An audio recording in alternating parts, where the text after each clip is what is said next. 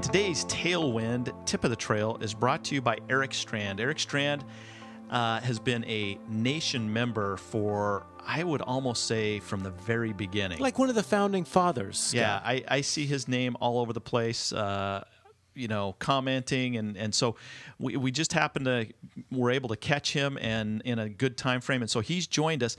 Now, Eric is not a newbie to the trail running scene. In fact, No. the last two years he has run the the very difficult Leadville Trail 100 and finished uh, both times. So he's a, a double buckle owner of the Leadville Trail 100. So Eric, what is your golden nugget tip of the trail for us? All right. Well, thanks for the opportunity to share with the tribe. All runners know that one of the most important relationships in running is between you and your shoes. But even in the best of re- relationships, there can be sometimes some friction, and friction between your shoes and your toes means blisters. So here's my tip of the trail. If you love your running shoes, but they're rubbing your toes the wrong way, you might be able to salvage that relationship by taking a sharp knife to your shoes. Ooh. Yeah, I would not recommend this approach to improving your non-apparel related relationships. uh, and I'd also recommend that your foot not be in the shoe when you do this. Ooh, good, good point. Good point. Because Yeah. I was a bit concerned about that. yeah. But I have found that surgical removal of the toe box can lead to happy feet with no loss in integrity of shoe performance. okay, now let, so you've actually tried this in time of crisis or out of time of experimentation? Well, uh, uh, probably a little bit of both. In Oh. 2012, I got to about mile 70 at the Leadville 100, and the bottoms of my feet were just killing me. And I decided then if I was ever going to do this again, I needed better cushioning. So uh, I went out and bought an expensive pair of Hokas and uh, loved the cushioning. But at about mile 30, I was getting these hot spots on my toes. And so I had this issue here is what am I going to do? I can't make it 100 miles with these shoes. I'm going to blister up real bad. So I reached out some, uh, to some other ultra runners, and they suggested that shoes should be modified just like cars should be tuned. And this was actually Joe Fejes, who has uh, run, I think it was like 320 miles over the course of 72 hours. Hmm. So a few days before Leadville, I took a box cutter and removed the toe boxes on this pair of $170 shoes. posted some photos. People were horrified. Mm-hmm. But I learned I a good saw lesson. I, I saw those photos. Yeah, uh, but I learned that when your toes are rubbing against the sky versus the inside of your shoe, you're never going to have a problem with blisters or hot spots. So it works great. So, so does that mean that Scott should cut out the heel of his shoes? Ooh, good Oh. point. That's where his blister problems are. His the, the friction. The, problem is, is I'd have to cut out They're the like bottom, sandals. the bottom heel, and uh, that that would uh, put my heel in direct contact with the trail, which probably would not Minimalist runner. be good. Yeah. That'll so be so the you next tip. So so Eric, you ran the entire uh, this year at uh, Leadville. You ran the entire thing, the entire hundred miles with the the top of the shoe, the toe area cut out. I actually ran with them for the final 40 miles. I switched shoes uh, right at uh, Twin Lakes, and so I went through the night through some pretty gnarly trail, Colorado Trail, and uh, so it was a little over 40 miles with those. And and it was a success. Yeah, No no, blisters. problems.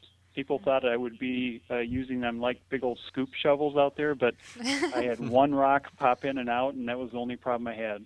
Well, I mean, I have one rock at least in, in those distances, and I have to take my shoe off to get it out. So maybe you do have an, uh, the answer. You can just kick Don, it out. isn't that your pet rock friend?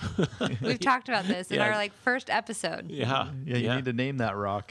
well, Eric, thank you very much for your uh, Tailwind tip of the trail. Uh, make sure you go out and check out tailwindnutrition.com. They are on Twitter at uh, Go Tailwind and uh, on Facebook, of course. They have some really tasty, uh, savory type drinks out there that will uh, give you the hydration and also the electrolytes and also the nut- the the calories that you need so you can run all day. Um, so go out and run. Boss. And this episode is brought to you in part by Audible.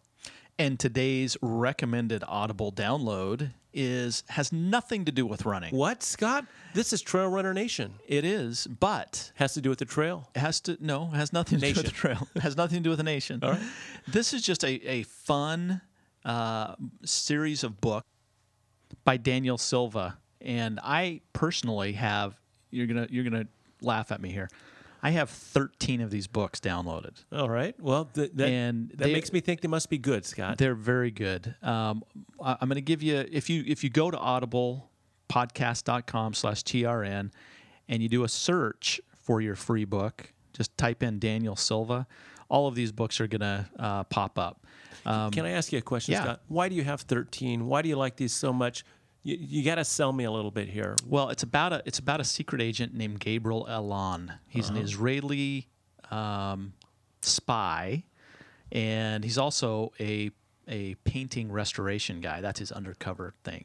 And he just he it, it's just these stories that are captivating. It, it, the the chapters end with cliffhangers, and it just keeps you. The reason why these are good for running, Don, Why is that? is because when you finish your run, you're so intrigued and wanting to know what's going to happen next that you may actually continue running or it gets you up the next morning because you want to find out what's what's going to happen uh, next. So, so you use it as, as a tool to stay motivated. it is Very good. and All and, right. and each of these books is anywhere between boy i'm looking at some of the the durations here 10 to 18 hours Wow. Okay. So these books can keep you uh, Enthralled. for many many trail hours Is that why when we're running together, there's times you just don't talk to me? It could be. That's usually when I'm behind you and I plug in my ear- earphone and I uh. I don't I don't listen to you. well, now I know. So go grab one of these books for your first free download at audiblepodcast.com slash TRN. And listen to this. What's this gentleman's name? Daniel Silva is the author. Moss. The Petzl Trail Strategy today is brought to you by Coach Sally McRae. Sally, what do you got for us? Hello, friends. Well, Hello. Hello, friend. hello, friend. Because Well- we know you don't have any enemies. Frenemies. You're gonna edit that out, right? Because Negative. Nope. that's a lie. Oh, We're- let's we'll edit that part out. let's list your enemies. Let's start. Let's start just alphabetical and, and start with the letter A. What's your tip for us? Well, the tip has to do with the season and getting sick. This is the time of year that a lot of us are getting sick. The flu's going around, bronchitis, strep throat, all that fun stuff. So, when and how do you train through a sickness, or when should you be taking that day off and all that good stuff? Um, so how how can I tell when I get up in the morning and I'm not feeling too hot? Should I go train or should I stay in bed? And my recommendation to that is, you know, obviously we, we want to be good in feeling out our own body and knowing when it is that we need rest, not pushing ourselves. But you have a race coming up and, you know, you're feeling okay and maybe you got, you know, a little bit of a runny nose.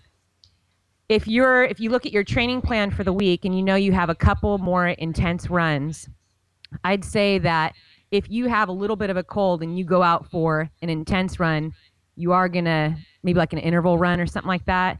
You will be full blown sick after mm-hmm. that. So the more intensity you add into your training, and while you are sick, it's just going to worsen the effect. So be wise in your training. If you need to keep on running, then just take the intensity down. Maybe do a very easy aerobic workout or even go at a recovery pace if you just feel like shaking out the legs. But be wise and uh, drink your water, eat your veggies, listen to your body because you want to keep on running moss. now go out and sleep. Moss. Sleep and sleep moss. Are we recording? I'm, I'm stretching my groin. I'm not nervous. I got this. Let's just do it. Ashley, were you expecting a professional podcast? No, I wasn't. Apparently not. Sorry, guys. Let's get it rolling.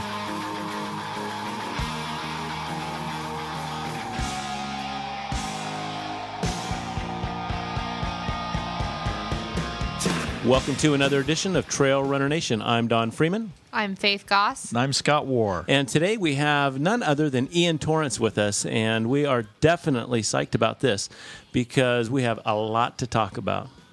Ian, as you know, is a is a staple in the trail community. Not only does he run races, and he runs a lot of them, 176 total races with over 51 victories. So he spends a lot of time in the front of the pack. He's also a race director, a coach, and runs for Adidas. So if you want to know something about ultra running, this is not a bad guy to connect with. So we're happy to have you here, Ian.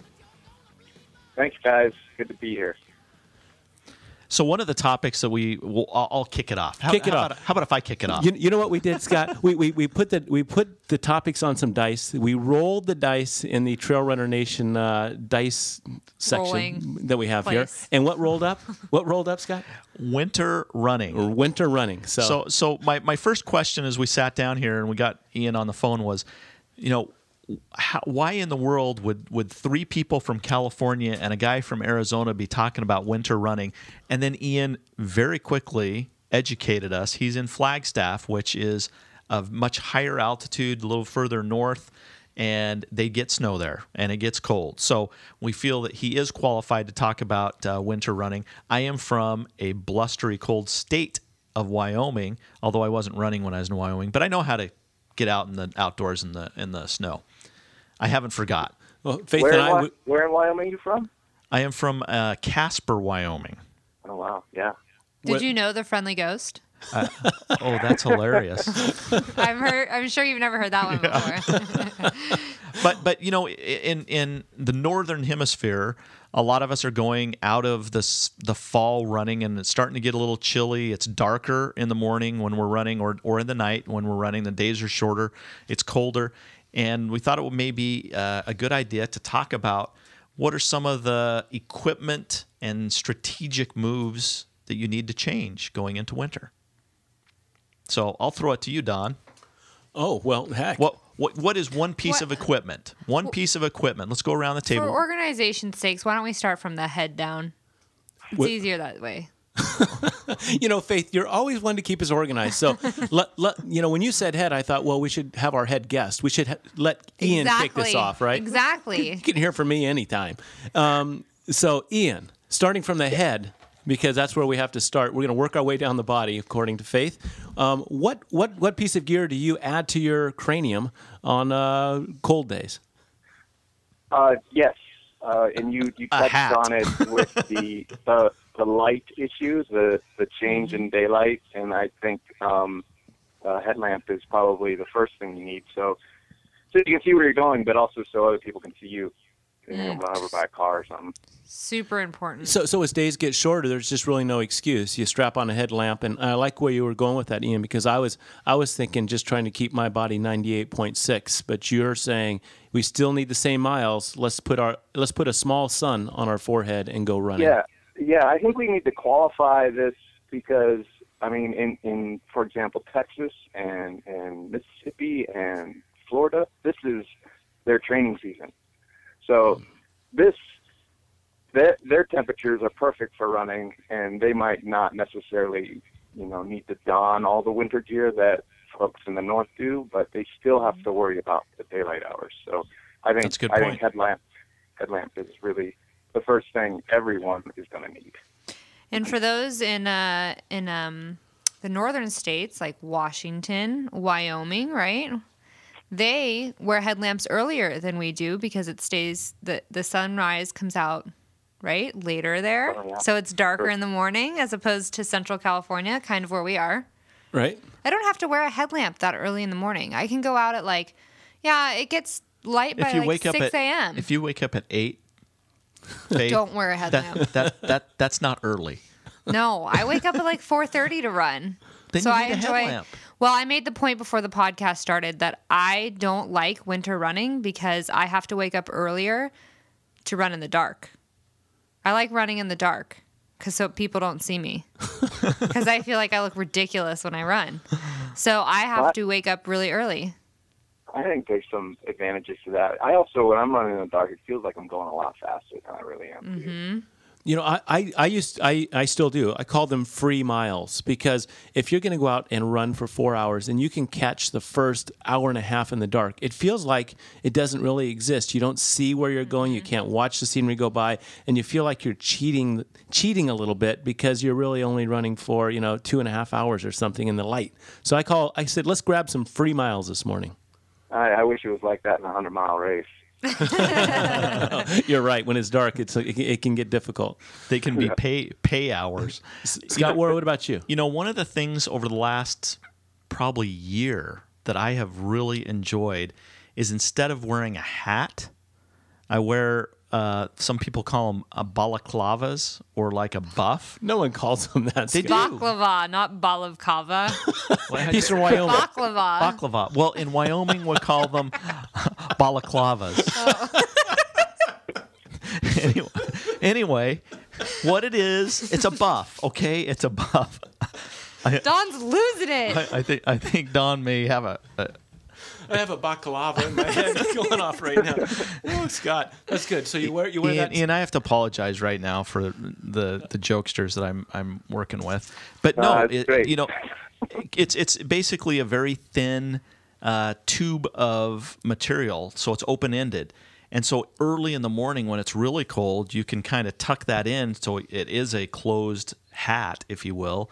But when it starts getting uh, warmer or you start warming up, you can take that and wear it more like a headband so that it lets off some of that steam. And I absolutely love them. It's got a cool look. In fact, um, Noggin Wraps uh, is a is a brand that we uh, we've been familiar with that we like. That's uh, that has actually some Trail Runner Nation logos coming up on it for some fall gear review, not gear review, but gear wearables. Now, me, we're still on the head, right, Faith? Yep, we're still All on the head. I've got to tell you that if it's cold and I can keep my ears warm, I am one happy runner because you know just those bands that go over the ears, I can tolerate quite a bit. Covering up my ears makes a big difference. Do you ever get um, ear aches when you run in the cold if your ears are not covered? I have not. I, I'll get like in like pain in the eardrum, like early in the morning. Like if it's cold and I'm not color covering my ears. Yeah, I've had like ear pain before. When, when Scott's running to my right, I get a lot of right. Oh, sorry, Scott. So so so Ian, when it's cold and snowy in Flagstaff, what kind of uh, warm equipment do you wear on your head? Yeah, it was. It, it's like a watch cap, like uh, you know, just like a stocking cap, and I'll Mhm. wear that and and move it up and down, and just, you know, if I need to cover the ears or not. Um, we're kind of lucky in in Arizona, is we do get the the big storms that drop a lot of snow, but you know, if you wait a little bit, the clouds disappear and the sun comes out, and the sun in the winter here is is very warm, and once you get moving, it's it's really pleasurable. So yeah, I, I can just take off the ball cap or the sorry the watch cap and um, keep moving or move it down, whatever. But yeah, I don't really cover my entire face with baklava. But um, Now, um, you know, we're still on the head, right, Faith? Yes, wanna- yes, yes. I still I still maintain I'm saying it right. What did Google I, it. Running What- what- baklava. It's not baklava. It's balaclava. Okay. right. I'll I'm- find you. I'm sure I'm right. It, it's winter mountaineering gear. They, Exactly. Yeah, they use Well, it for climbing. and stuff. You, you know what? I, I- I'm gonna. I'm just gonna move right past that because I don't know which one it is, but I think it's funny that Scott says it like he's he's really twists his It's mouth very when he says it here. Yeah. Um, well, so you talked about Ian. You talked about the sun coming out, and then I'm seeing the snow on the ground, sun out. Some, and we're talking about head. Where am I going, Faith Goss? Eye protection. Not eye protection, Oh. but that's a good place. I'm Oh, yeah. talking about. I'm talking about just sunscreen. Oh, you know, mm-hmm. as as ultra runners out there, we get a lot of exposure to sun, and we need to be cognizant of that. We need to start. I need to start putting some sunscreen on my head and mm-hmm. and saving my my skin. I really got to do that, and that means wintertime too. Mm-hmm. Very important. Yeah, I agree. Uh, I don't have a specific sunscreen that I go to on the face. It's just kind of whatever's lying around I throw on there. But I'm sure there's, I've heard that there's like endurance sunscreens out there. I just haven't tried any of them. How about you, Ian? Do you have any uh, special go to that doesn't burn in the eyes when you start to sweat? No, I I've not I don't really have a problem with that. I just pick up like a sport, like a Coppertone sport sunscreen, and I put that on, and I I don't I've never really had the burning of the eyes or anything like that. But That's because Ian doesn't sweat. yeah, He doesn't ever sweat. No. He just sparkles. so I. I'm like the worst. I'm like a train wreck with sweat. You know, I, eh, th- that actually brings up a very good point um, that I think we need to be wary of, and that Hydration? is in hydration. Oh. Hy- hydration. In the in the wintertime you're not sweating as much and because you don't have that sweat or you see as much sweat i think that we can get uh, um, convinced that we don't have to be drinking as much and i think that's uh, erroneous. We need to keep that hydration going in Case in point, Western States 2012. Oh, the cold, cold morning. Mm, There was a lot of people coming up to Robinson Flat that did not anticipate the cold weather, and people were getting slayed up there. Just really behind on Because it- hydration, not taking S caps, and people were falling apart in the canyons later. i'll drink to that How, how, what, what do you think, Ian? What's your uh, what's your thought on cold weather running and hydration? oh, you got to do it. It's it's important. Um, you know, I, it's hard to it's hard to strap on a bottle when when it's so cold, or hold it in your hand. Um, waist packs might be easier. Um, I have really bad hand issues, so I, I don't know if I have Raynaud's or not. But man, my I've got to wear monster mitts to keep my fingers from freezing. And when you when I put on if you strap anything to it like a handball or something, that just aggravates the issue. Even a watch band at times can can aggravate the the whole system. So, but yeah, you you just gotta you just gotta plan for it, and you've gotta continue the hydration regime as, as if it was summer summertime. Ah, that's interesting. So if if you know that you you have a, a stretch to say eight miles long and you're going to do two bottles in in the heat, you recommend uh, the the similar type of of uh, recipe, for lack of better words, because I don't have a word. I I, I think again, it's, I think it's going to depend on the individual um, and uh, you know your effort level, but um, it's not it's not bad practice, especially Yeah. if you're practicing for an ultra marathon. Good.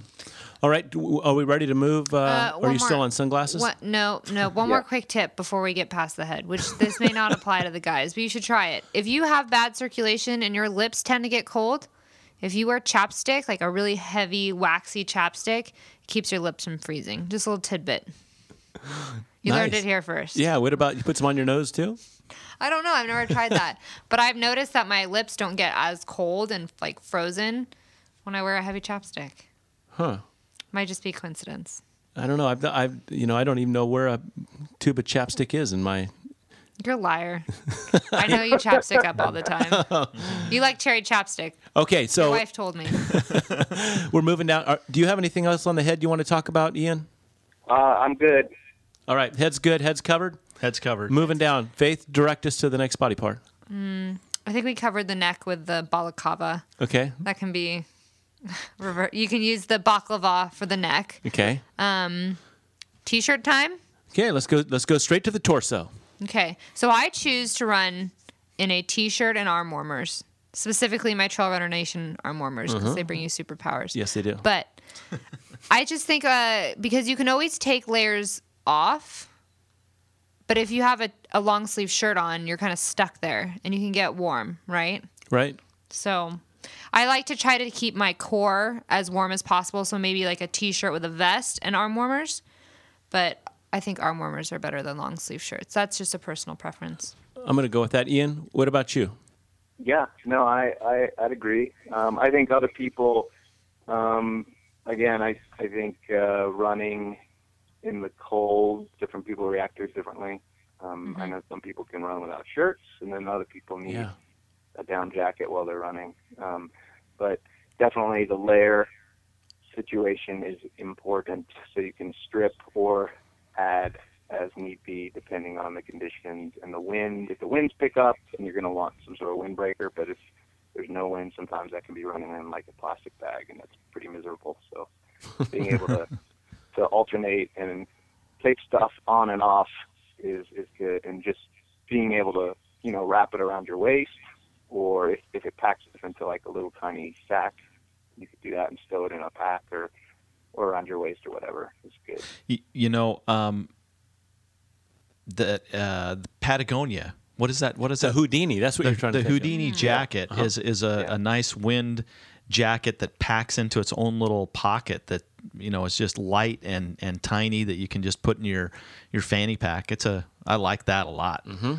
But I'm I'm gonna I'm gonna throw a question around to you guys or a, an idea um, that I've been thinking about. Uh, It's not earth shattering, but when you start a run when it's colder outside, um, I usually try to start that run uncomfortably cold because I know within the first five or 10 minutes, my body temperature is going to rise and I'm going to be fine. You know, Don knows this. When it's when it's cold in the morning, I go, "Oh, should I wear gloves? Oh, my hands are freezing. I, I, I really want to wear gloves." But you know, within 10 minutes, I'm going, "I'm so glad I didn't wear gloves." So, what what about you guys? Do you do you guys prescribe to that um, theory? Um, I have a pair of gloves that are like a combination between mittens and like the finger gloves. So they're kind of like cut off at the finger and then you just pull the mitten over it, which is nice because that gives you kind of options. You can be like, you can get hot and take it off or whatever. But sometimes like I'll just go out in the morning with just the um the cotton gloves. And yeah, I take them off pretty quickly, but then they just act as like a good balancing device between my hands because I can't. I'm the kind of runner that I can't only have something in one hand. I have it, but I don't know. So it, She's symmetrical, Don. yeah, I'm symmetrical. So I like my gloves with the cutoffs, but a good healthy alternative is the cotton gloves, and then you can just use it as a snot rag.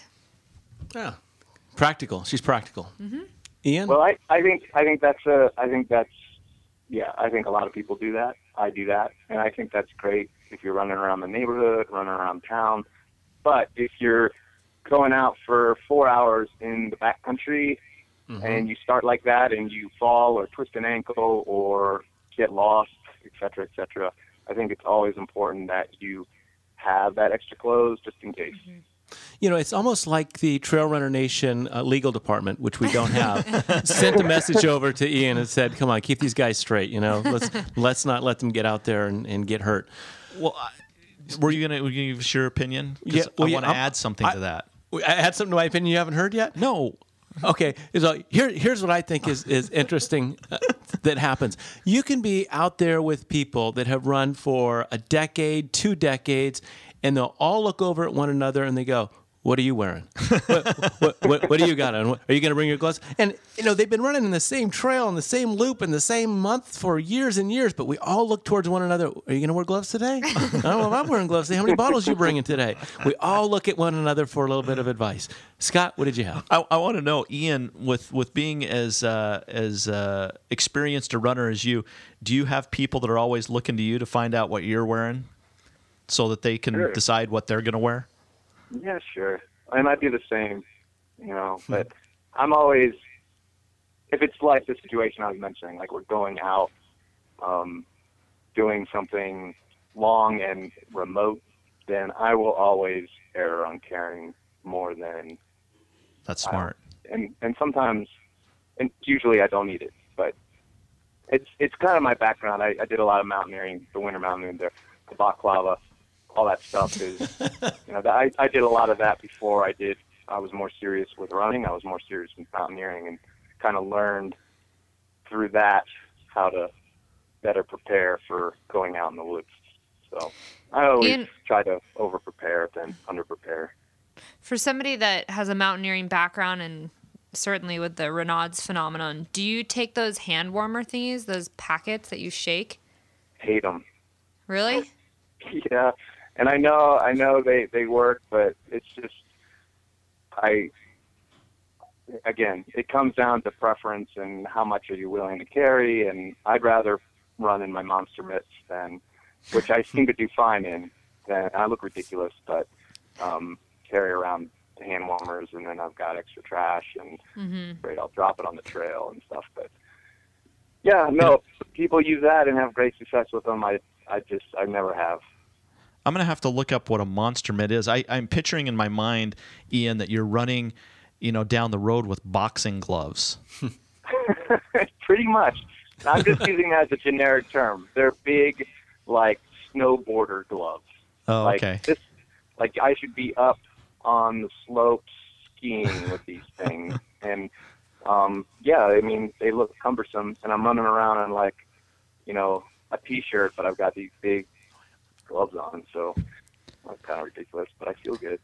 If you, could send a picture of those for the podcast, that'd be Yes, great. I can do that. I'll go upstairs and pull them out. I haven't had to. don- I haven't had to put them on yet this year, but I will. Um, yeah, and I think I got that condition. I have it with my feet too, just really bad. If I'm just standing around, I'm okay if I'm running and active, but if I'm standing around, my feet will freeze as well. And I think I've, I've I had some bad experiences with when I was mountaineering when I was younger, and I think um, I'm you know I think I've got some residual issues from from that. I, I I grew up in the snow too, Ian, and, and I think it's it's I don't know if I was ever my fingers or toes were frostbit, uh, but they came pretty close, and I think that they just become more sensitive to the cold over Yeah. the years. Um, I want to get back to one of the things you said to be over prepared. One of the things that I think is a good tip uh, when running in the cold or running in the winter is to make sure more than more than even in the summer or in the warmer weather that uh, that you're you're going with someone else that you're not going out there alone or at the very minimum that you're letting people know where you're going and when you expect to be back. Because if you are going out there and you're not dressed properly you're in running gear and you have an accident and you sprain your ankle or something like that you you you need to make sure that people can find you All right, I, I'd like to. Thanks for that, Scott. Um, I, that was very nice of me. I'm sorry, Scott, but that was a good, good, good reminder. You know, I want to go back just for a second to the uh, boxing gloves no, no, the um, trail, no, the sleeves. The, oh uh, the arm warmers arm warmers. I have not worn a long sleeve shirt since have I. I have purchased a set of those. There's just no way around it. You you keep your favorite short sleeve shirt, and then you have the flexibility of sleeves up and down, and they're tighter. They're right there on your arms, and I like them. And I, you know, if you talk about golden nugget tips, I really, you know, I can't I can't state enough how much I like those arm warmers. I agree. I like them. All right, uh, Ian, are Yeah, you done you- with the tour? Go ahead. Yeah, no, you, and I was just going to add, you can get you can get the thin ones, and you can get some that are lined with fleece. There's a whole Mm-hmm. option. It's pretty cool. And people are wearing them in the in the heat too. We've you know heard from Jimmy Dean Freeman and, and a lot of these guys that are doing Badwater that it is a strategy to, to keep the sun off your arms, and there's some for cooling, just like you said. Yeah, you put them in water. Put the fleece, micro fleece ones in water. Yeah, so I think I think a good tool, and and uh, ones they're becoming more and more popular. Okay, torso. We done with the torso, Ian? You you've you've uh, completed torso. Yes. All right, Shorts. shorts. We're down. Skirts. Okay, so we're down. At, we're down at the pelvic region. So let's talk pelvis. Scott. You know, when I first started running, I, I did have some uh, running tights, although they weren't like lycra tights. They, they were a little bit more baggy than that. I have not worn anything but shorts in probably the last five years. I just don't like them. I like shorts. Even if I'm freezing, within a few minutes, like I was saying earlier, within a few minutes, uh, my my uh, radiator gets going and I don't have a problem. Ian, we've seen you in some pretty crazy uh, colored tights in some pictures. Yeah, I, I think tights are really important when it gets cold. There there's some tendons, ligaments, and and sinews down there in in the knees and in the hips that can really benefit from that extra support and warmth um, that you can't really generate with body heat. You can't warm those things up. So blood flow is very poor to the tendons and ligaments. That's also why it takes a long time for them to heal. And I think that covering those and protecting those are important when temperatures get in the freeze, freezing area. You, you know, I, I'm with you on that, but I have a hard time in tights because there's some chafing issues that I just can't get around with those tights for whatever Okay. reason.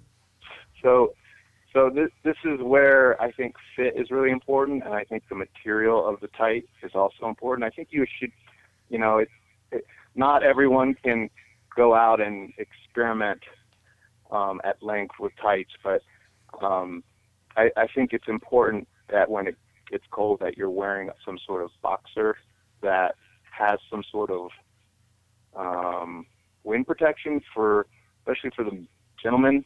They um, can freeze private parts and so extra extra I've done that. If you've never done that, that that will make you put monster mitts on down there. So uh, Yeah, I've gone to a party with a monster mitt on down there. no, I, you, you know, there's there's great underwear that can help prevent the ch- chafing as well.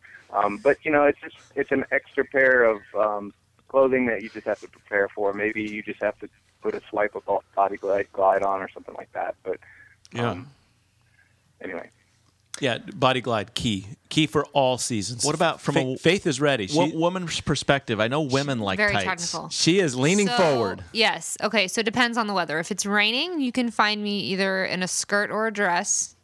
Dress? It's just yeah. I have a I have you've seen my running dress, I right? did, yeah. Yeah, I look like Bam Bam. That's my nickname on the trail in the winter is Bam Bam when I wear that. Anyways, Scott, can you post a picture of Bam Bam? I don't have Faith? one. Well, I'm- we'll find I- one. I It's on want my one. Facebook. Anywho, so um, I like wearing skirts or dresses when it's raining because then you don't get that like soggy feeling of spandex clinging to your leg. It feels very uncomfortable to me, and I get chafing issues there. yeah. Um, if it's cold out, I'll just wear capris. I have a pair of running tights that are like fleece lined, but maybe it's California. It doesn't get warm. It doesn't get cold enough to um to wear the fleece lined ones. I just end up overheating. But I'm an overheater. I think it's really dependent on your body temperature. If you're somebody that tends to run warm, then I think it'll be harder for you to wear fleece pants and a long sleeve shirt. You might Yeah, do better but- with the arm sleeves. yeah, I, I, I think I still uh, go back to the protection of the knees and the, and the ligaments and tendons and, and the calf and Achilles. Um, You're you're going to lose more body heat out of your upper body than out of your legs. So dress dress less on top, but cover those those things that are important for, for as a runner. Those those joints and those ligaments that we use and are taking the pounding when it's freezing out. Those are going to you're going to want to protect those. So it's better to run without a shirt on, I think, but to run with tights on. You know, one of the things that I do use, even though I like shorts even in the cold, is um, uh, the compression gear. And I, I'm still the jury's still out in my mind of whether compression gear really does what it's supposed to do. But I do know that it keeps my legs warm, at least up to my knee. And so in the in the winter, I'll usually wear those more frequently than I do during the summer. Yeah, I think if you like the mm-hmm. feel and the fit of compression, then you should wear it. I, there's there hasn't been any studies saying that it's bad for you. So So, so if we followed Faith's advice and it turned out that for the guys, the best thing that we could ever run in would be a pair, a skort or something like that, would we make the switch if we were promised just perfect comfort, a little bit faster, better, never chafing anything? Would we be bold enough? Absolutely. You would go skort. I, I could I could wear a kilt. yeah, Ian. yeah, sure, a kilt, I can wear that. Max King didn't he run a race with a skirt on? Yeah, you know, I think I remember seeing that image. There's a lot of backpackers, like uh, uh, serious backpackers, that wear will wear kilts. All right. Well, I might try. Oh, there's Faith Goss right there in her Bam Bam outfit. We're going to post that, no doubt. That looks good, Faith. okay, so we, we've covered pelvis. Uh, I think we've hit everything on that. Um, um, packs. Region. Can we talk about? of, we move from kind of pelvis torso just for a second and talk about uh, CamelBaks or packs and that hose that comes over the top. And if it's cold enough, you can end up with uh, Frozen. frozen, frozen, frozen fuel. Yeah. Um, what what do you do about that on your end, Ian? Uh, we had that issue at Stagecoach this year. Um, Well, I guess we're going to talk about that later, maybe. But Oh yeah, uh, but you can you can tell us about this uh, the frozen line. Yeah, we had we had several runners in between aid stations that had their their hoses freeze. So, um, and I guess the one or the two big ways to solve that is to have an insulated hose and or blow back into the pipe. So, so the fluid. So after you take a sip, you blow back, and so the all the fluid goes back into the bladder, so it's not in the hose freezing. I, I, I can I can verify that as a, a skiing a lot when I was a kid and young adult. Um, uh, we started wearing um, hydration packs, CamelBaks, real real thin ones, and uh, we would have the insulated tube hose, and then but the most the most effective thing was just to to blow back. You take a suck, and then blow it back in until uh, you hear bubbles. But then you're dealing with sloshing in the bladder. Uh, nothing worse than running behind a slosher. I hate that. yeah, Cannot stand it. good. All right. Um, I, I have another uh, gear. Yeah. Um, what about shoes? Those are shoes. We're down to the feet. Is uh, you know, do people? I, I typically wear the same shoes that I normally wear, um, but I know that there's some Gore-Tex shoes out there. Good topic. Good topic. fail. Gore-Tex, yes or no? Faith, No, fail. Ian, Gore-Tex I- shoes. I agree with I agree with Faith. Yeah, it's, it's like it's like uh, running with a with a bucket. You just it water goes may not come in, but once it goes in, it doesn't go out.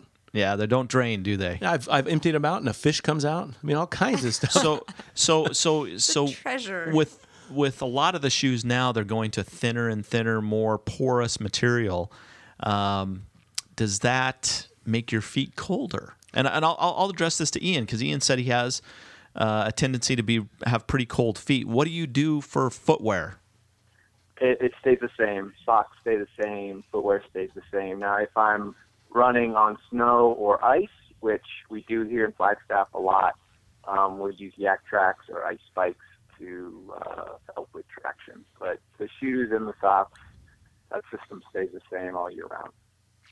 you know let's talk about that what go i can't remember what you just what they call them because we don't wear them up here Goat.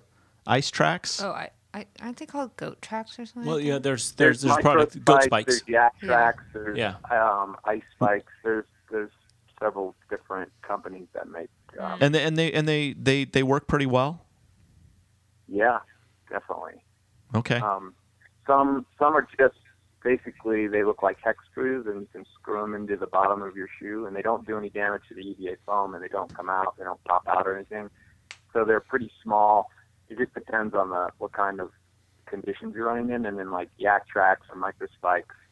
Um, Yaktrax look like crampons that's you know yeah they're kind of rubber hooked onto rubber and they just kind of slide over the, the shoe. Um, yeah, the micro spikes are, are a little smaller version of that, I believe. I may So- I may have inversed the names, but yeah, there's there's all sorts of different systems for that. So can you go down to the hardware store and get some hex screws that are like quarter inch hex screws and screw them into your shoes? Do you think that would work? You, you can do that. That's the cheap way to do it. Uh, these ice spikes that that I use, they um, they they tend to stay in the foam better. I don't know. The design's a little better, I think, and it Okay. they don't pop out. I I have um, I used to run with the Skaggs brothers in Ashland, and they did the ice or the sorry the hex screw from the from the hardware store thing, and, and they were just popping out all the time. So I think there's a different. Uh, I think the the product is is more refined. And, and I think it's a harder steel, so you don't wear through them so quick too. I think there's a hardened quality to them. Now, here's what I've experienced because I I've run up in the snow a bit in, in Lake Tahoe area, and I wore my Hokas as I was lifted up. uh, Well, number one, their their foot is it's, it's they have so much so many square inches on the bottom of those. It's like moon shoes, so you can stay on top like a snowshoe almost. You can stay on top of the snow, and, and then you're you know seven or eight inches off the off the ground. Eight inches. Yeah, and so you know you're staying away from that cold, cold snow that wraps around your foot on each step. So I thought the Hoka was a good uh, snow weather gear. This brought to you by Hoka. One more. It makes sense though. I mean, there's even if you look at them, besides them being very like vertically challenged, they're the base is wide. Like the footprint Yeah. of that shoe is wide, so it's like a it's. I could see how it could be like a snowshoe because it's like a bigger surface area on the. Not to get technical, but uh, I, I saw technically speaking, I saw a runner today, and she had a great set of Hokas. They looked they were they were purple, pink, looked stylish. And I thought they're not so clown shoe looking. These looked good. And she said, I just got these at REI on the closeout. On somebody brought them back. She said I paid thirty five dollars No. for them. Yeah, and they were new. So thirty five dollar Hoka. I said, did they fit? there. She said, Well, I squeeze in them a little bit. Yeah, well, you got to trade off a little bit. Yeah. Okay, that was just a little side discussion. All right, where are we? Are we all done? No, with that I- other I- stuff. Well, on, on gear, I have Yeah. I have one little topic, and then we can move on to the other uh, dice roll that we Okay, had. good. Um, here's the big thing, you know, with the with the shorter days, it's colder outside. How do you motivate yourself in the winter to get out and run? Most of the races are over, not all of them. Faith just said he, she's signing up for one this weekend because she has to run every weekend. And uh, but how, how do you motivate yourself? What are some tricks to get you out of bed when that comforter in your bed is nice and warm? Set an alarm. that- Um, go ahead, Ian. Oh no, you. Uh, well, I was gonna say you gotta gotta meet a friend. Totally. Yeah, that's the only way. Mm. I think that. I I think, think that, that. that works all the time. yeah. So, so I, here's something that I heard. I've never tried this. Um, somebody was telling me, or I read somewhere, that one way that they helps them motivate to get out of bed is they throw their running gear in the in the dryer and warm it up real quick before they put it on. Yeah, that would make me get out of bed. Yeah, no. There's that good warm, warm uh, No shorts I have. Well, you, right. you have to get out of bed to throw the stuff in the dryer. Yeah, so- touche, touche. So I guess Okay, would okay. I, I'm just throwing things out there. Yeah. I think no, that there's no better way to get running than to shock the system first thing in the morning. I disagree with easing into it. The whole dryer thing, come on, harden How- up. how- You're a trail runner. How do you shock your system? Get on run. I don't warm up my clothing. I don't sh- throw a flippin' dryer sheet in there with it to make it smell good. Just go Ooh, run. thank God. Faith is tough, isn't she? Yeah. No, I, s- I- Here's, here's here's another thing you can try, and I don't think every no, not everyone has access to it, but um, I just got an indoor stationary bike, and I use it for cross training and stuff, and you know, getting on that and doing five or ten minutes on that, and then stepping outside, um, it makes a world of difference too. It also warms up the body and um, gets you gets you started. is that because the stationary bike is just so brutally boring? so you're like, yes, I get to run now. exactly. You can you can look at it that way. I, I'll tell you what's helped me in in the in the very very um, cold climate times is getting in a hot tub. We have a hot tub in, in, in the backyard, and I and if I can get in that and sit in that for five or ten minutes, I'm telling you that stays with you for a long time. It, you mm. stay warm. And the other thing that it does is it allows my truck because I'm sitting out waiting for Don in his driveway for him to get out of the hot tub. Just ten minutes. it allows my truck to get warm. You can come in and join me, Scott, if you want. No. Oh, all right. Okay, so are we ready to? We're done with that. Ian, do you have any other uh, winter tips for us? Uh, I think you guys covered it. we killed it. All right. Literally. So the last time we spoke, some time ago, we talked about you identifying or being put to the task of creating a new 100 mile race, and you you you even titled the podcast, which I thought was really motivated me, me to talk about it. You said the birth of a hundred miler because that really it really did talk about from conception, from idea to to putting it all together and and thinking through this. You know, there isn't a there isn't a step by step instruction booklet out there for starting a starting a a trail running race or a race series or a hundred mile race.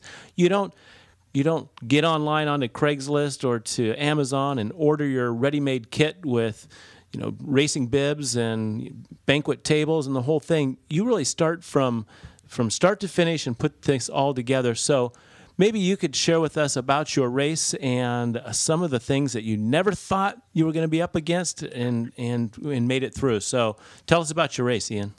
Okay. Well, um, Stagecoach Line 100 is the race from Flagstaff to just outside the Grand Canyon. It finishes in the gateway community of Tusayan, Arizona.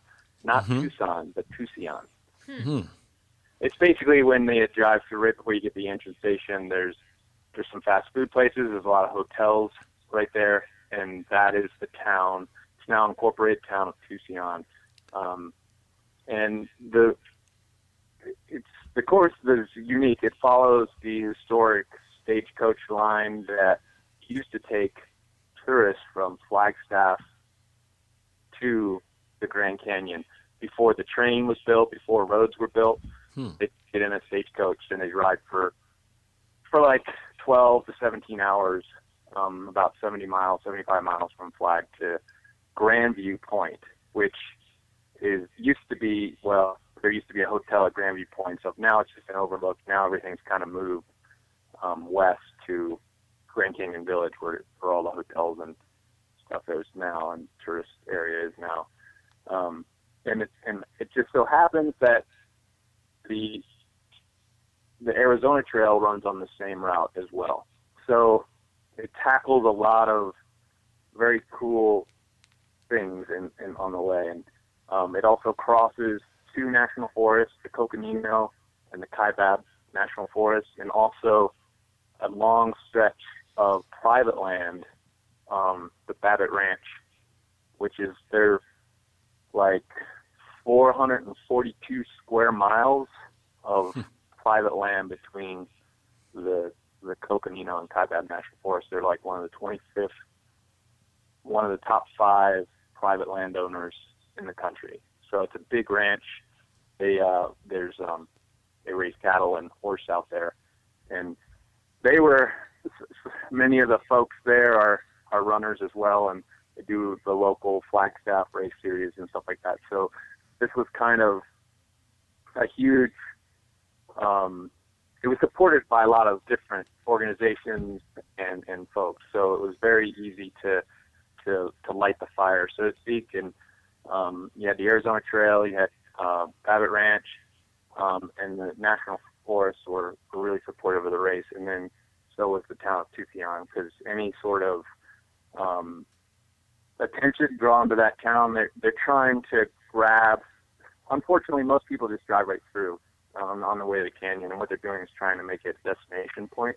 So this race helps with that as well. So it was really an outpouring of support from a lot of different, like I said, folks and organizations. So it was actually a very, relatively speaking, easy 100 mile event to, to get off the ground because of the amount of support.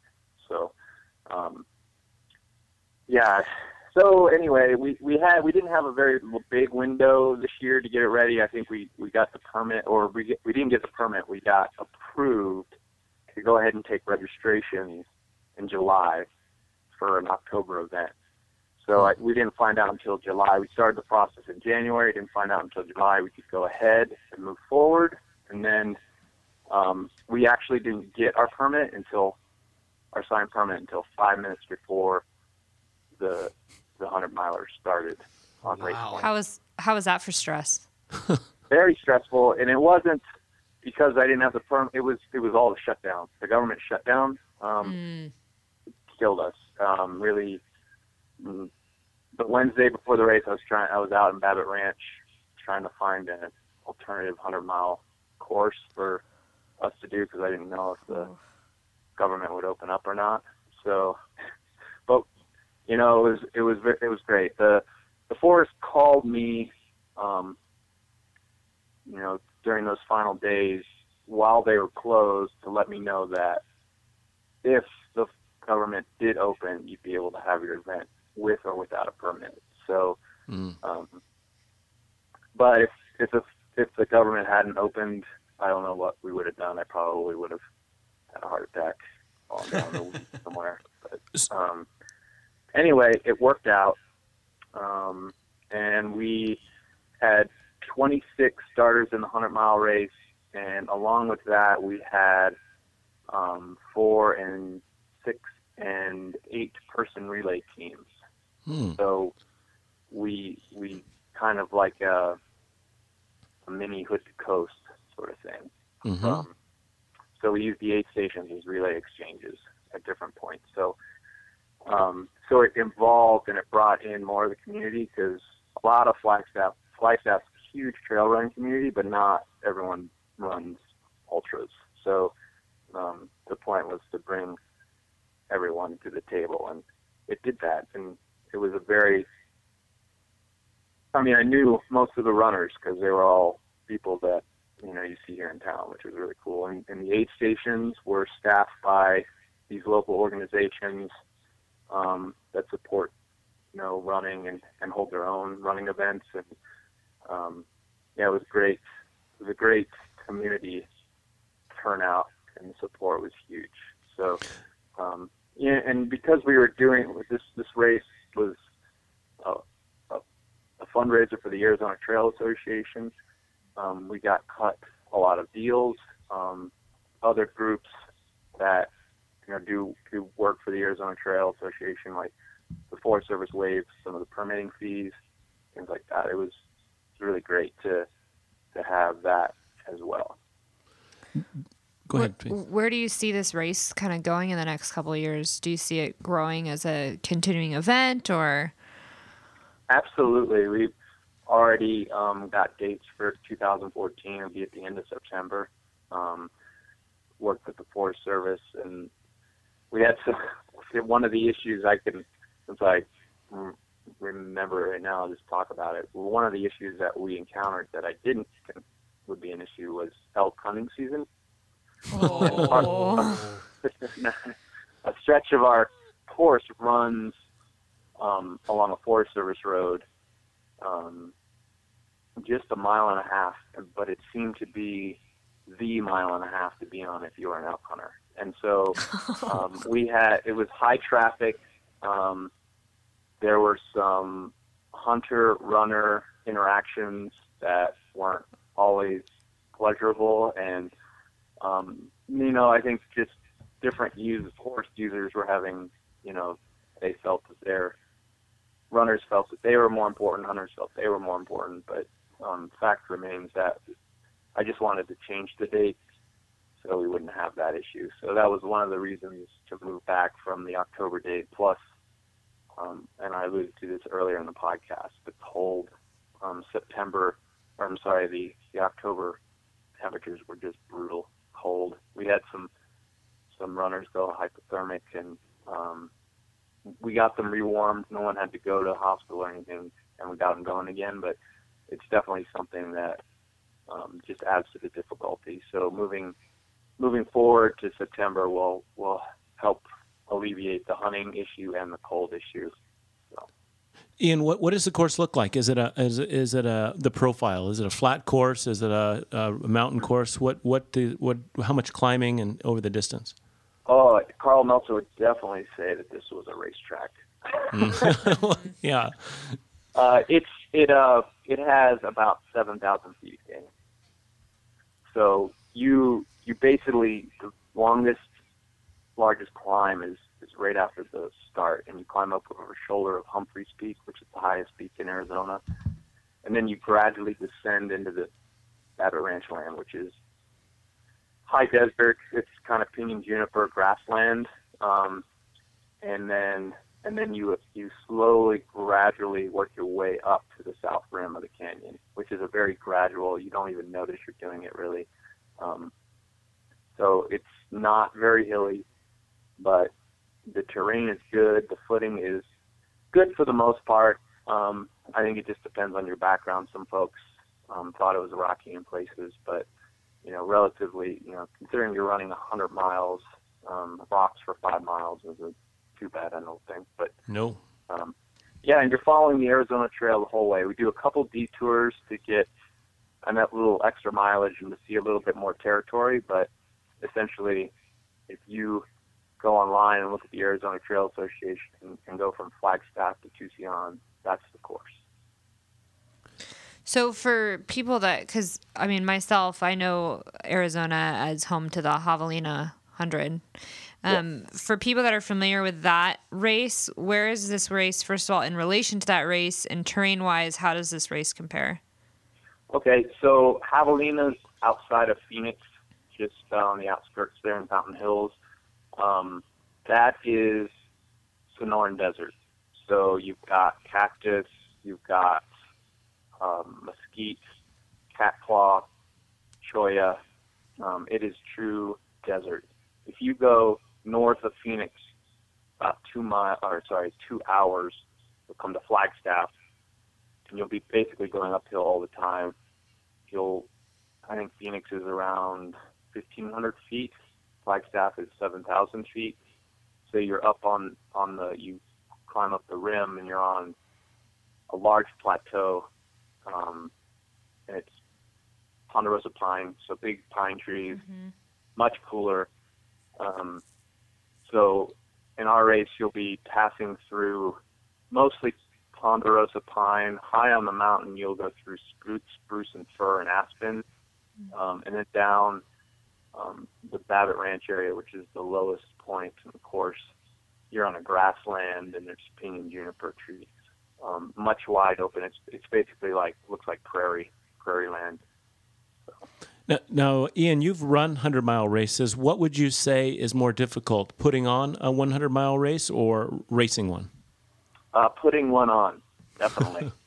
the stress is is huge. I was, and I I know that you know people do this kind of stuff all the time, but this was the first time that I was up for 41 hours straight. I never slept, took a nap, did anything, didn't close my eyes for 41 hours, and that was that was really interesting. I started bushes were coming. I thought the bushes were turning to, to rabbits, and I was out um, at one of the remote aid stations and coming back to the start line in Tusayan, and the sun was just coming out. I was actually driving along the rim in the park. I had to come out, go through the national park.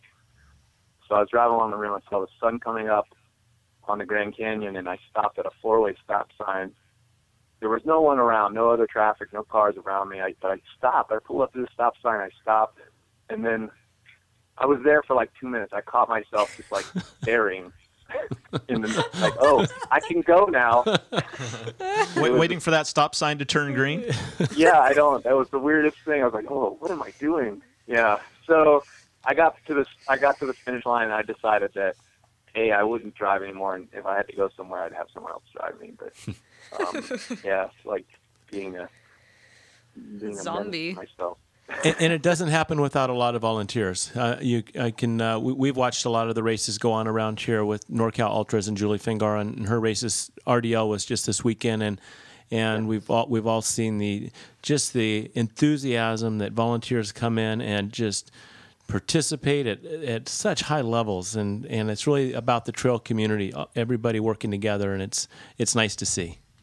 Yeah, we we had about I I couldn't get exact numbers, but we had about a one to one ratio for runner to volunteer, and that was that was great. We had about a hundred volunteers and just about a hundred runners when you include all the relay runners, and and so that was great. We had um, Coconino Amateur Radio Club handled our radio operations, and Coconino Sheriff's Search and Rescue um, Department. They were out on the course on horseback, on ATV, and on foot um, for much of the night, much of the day, um, just patrolling and making sure people were were okay. And um, yeah, and they we didn't pay anyone anything to do that kind of stuff, and hopefully we can give them a donation down the road here once all the finances come in. But um, yeah, it's, it's just yeah, you can't do it without the help. Ian, they, they don't don't they get to eat off the aid station tables? They do. We Yeah. that's the great thing. And? I got and they get a T-shirt. Yeah, I mean, T-shirt and and pictures to put on Facebook. Yeah, what more do you want? That's that's the best part. And it looks like you have a belt buckle for the finishers. I saw that. That's Yes. uh that's important. And if somebody wanted to figure out what this race looks like, how to sign up, where would they go? Uh, you go to the Arizona Trail Association website. So, um, oh my goodness. So, oh, That's wow. okay. We'll- we'll- we'll link it. and then backslash ultra run. Yep, we'll find it. Scott will link it, and uh, we'll tweet it and do all the things we do uh, to let people know what's out there. Because it sounds like a great race. Where uh, as trail runners are becoming more and more, there's more of us, and we're looking for places to go and races to get into. Um, this might be a great place to land. It sounds like a good good first 100 too. Is Yeah, uh, I think it, I, I think it's good for a first timer. what what time of the year is next year going to be? End of September September. 27th. Twenty seventh. Okay. Is it? Uh, do you know whether it's going to be considered a qualifier for Western states? No, um, I've tried several times, and um, the race isn't big enough, and and so we'll have to wait down the line, and I'll just keep pleading our case. But we are a UTMB qualifier. Okay. point. What, what we'll have to do is to let people drop down into the canyon and run back up en- enough times where the group over there at Western States feels that it's it's tough enough and, and qualifies. So I don't yeah, know how many. maybe Har- then Hardrock would jump on board too. yeah, you know, I, I'm curious because, uh, like Don mentioned, uh, we just did the uh, Rio del Lago 100 uh, this weekend, and of the 100 runners, I think there's about 100 starters.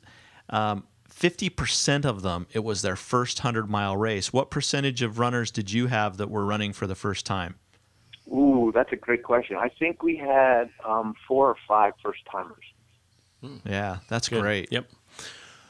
All right. Well, uh, any, any anything else you want to cover about that race besides uh, it's going on next year, September 27th, and and it's going to be better climate, and you're not going to have people shooting at you thinking you might be an elk. Yeah. yeah. No, that's perfect. Thanks. All right, we- we'll send we'll send some Coca-Pellis out there so you can uh, dress your people in these performance-enhancing gear for your next race. You could throw it in your swag bag. Can we do that, Scott? Heck yeah. Yeah, I just want to make sure I cleared it with the uh, the owner of these Coca-Colas before I started giving away. Good. All right, Trail Runner Nation members, uh, I think we learned quite a bit. We learned about uh, what to wear on your head, on your torso, pelvis, and Buy, tights. buy some Vaseline. buy some Vaseline. And we're always lucky to talk to Ian Torrence, who is uh, run more miles with a bib on than many of us have just run during training miles. So we appreciate your wisdom and experience, Ian. Thanks for having me, guys. It's always fun. Go go to trailrunnernation.com. Uh, check out all the forums there. I bet you there's a forum on what to do during winter training days. Absolutely. I- if you're looking for a coach, Ian is available as a coach over at iRun. No, over at uh, Greg McMillan Running. Correct? I know you have some articles Millen over Running at iRun. Company. What's that? McMillan Running Company. And Yeah. and you have some articles over there at iRunFar. Yes. Yes. Good. Well, I know I wasn't slipping too much there. so there's a lot of ways to get in touch with Ian, and, and definitely uh, a, a coach that can help you meet your goals. Now go out and run. Ma. Going down the highway like a rocket, got 'em headed to town now. Can't stop it with the wheel in my hand. As I stand on the floor of the boat of this car on the road, got this woman in the back seat. She my wifey in the middle of delivery. Man, she saved me to this day. I don't know why. She picked me up when I was down on the road